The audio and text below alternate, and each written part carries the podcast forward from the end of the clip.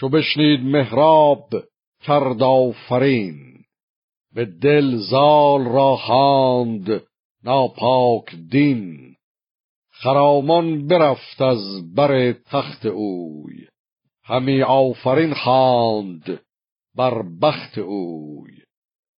چو دستان سام از پسش بنگرید ستودش فراوان چنان چون سزید از آن کو نه همدین و همراه بود زبان از ستودنش کوتاه بود.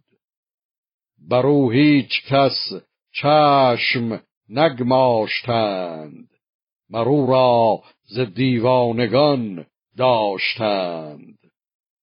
چو روشن دل پهلوان را به دوی چنان گرم دیدند و با گفت و گوی مرو را ستودند یک یک مهان.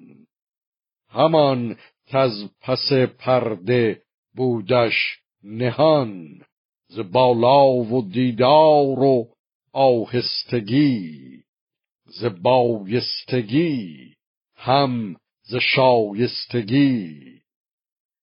دل زال یک باره دیوانه گشت. خرد دور شد عشق فرزانه گشت. سپهدار تازی سر راستان بر این بر بگوید یکی داستان که تا زنده ام چرمه جفت من است. خم چرخ گردان نهفت من است.